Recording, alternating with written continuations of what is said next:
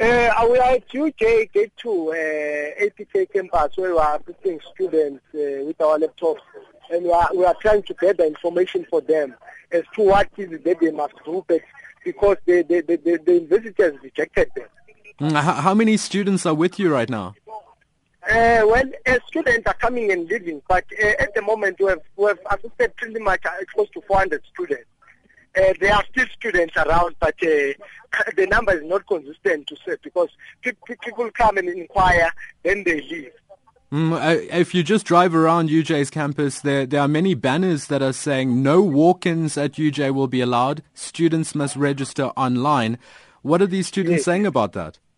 No, we, we, we, our, ours is to, to problematize that because, for example, if we are from Elugu City in the Eastern Cape, there you don't even have what you call an internet cafe. You don't have a laptop. The phone that you use cannot even access internet. So we say that is a, is a form of exclusion. And we do not understand actually why the university will say that, knowing exactly that the only people who have access to that are white kids, are rich kids. So this education, we are saying, must be the tool to empower the poor. But uh, by saying that they are already excluding the poor, and the fact that and the fact that the, the reason why our fees increase every year is because of the administration staff. So now those are the people who are getting paid for doing administration. Uh, assisting students to register is one of the administrative duties. No, uh, why are they promoting laziness and paying people for nothing? So that is the question that we're asking. People must come here and register and we will assist them. That is our call that we are making to everyone. So, and so those, Lena, quickly. Those who have, yes. Has there been any response from the university when you've addressed these demands to them? Well, the, the university rather addresses me than us. Uh, it, takes us for granted. And, how, you know, they are creating problems for this because the next thing that we'll do will take action, you know. Uh, they, they, that will put pressure to them responding because they are the, just the first steps uh, because we have a bigger picture.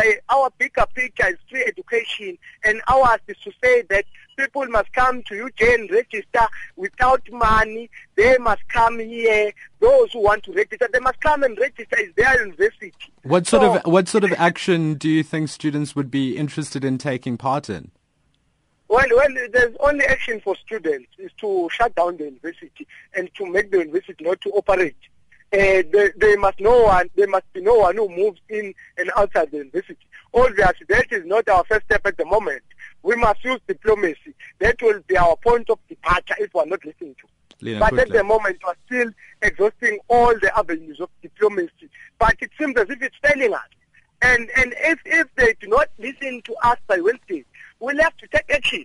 But we don't want to start there we must engage the university and see, because, you know, if you say people, they must not walk in, you know, if you say people must not walk in, mm-hmm. we know there's space inside. People cannot go inside and inquire uh, which causes food and which causes not food.